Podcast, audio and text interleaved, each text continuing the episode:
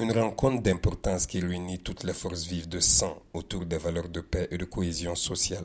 Ben ni keleya est ainsi lancé à San. Baba Ben Nego Dako est le maire de la commune rurale de Tominian, non moins représentant des bénéficiaires. C'est vraiment nécessaire et même que ça soit aussi décentralisé avec plus de population de la base. On pourrait avoir une solution sur la cohésion sociale, la paix, de vivre ensemble. Et parce qu'aujourd'hui, la population a besoin de ça. L'initiative se veut inclusive pour lancer les bases de l'unité et de la paix retrouvées par les communautés sanoises. Colonel Ousmane Sangaré est le gouverneur de la nouvelle région de San. Ce projet ciblant 18 villages répartis entre 16 communes regroupera toutes les composantes de la région de San.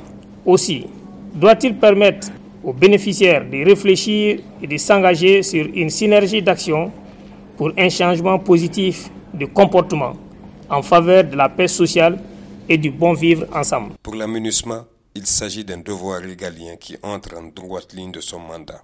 Contribuer à l'assise de la paix au Mali. Fatou Djangcham, chef du bureau MINUSMA Mopti. Faire en sorte que ça s'inscrive dans les mentalités pour qu'on finisse avec la crise multidimensionnelle que traverse le Mali.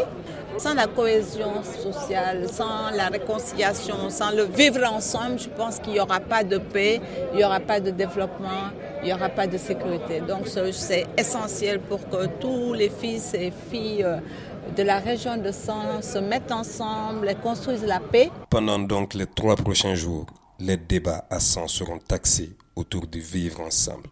Ousmane Diadie Touré pour Mikado FM depuis San.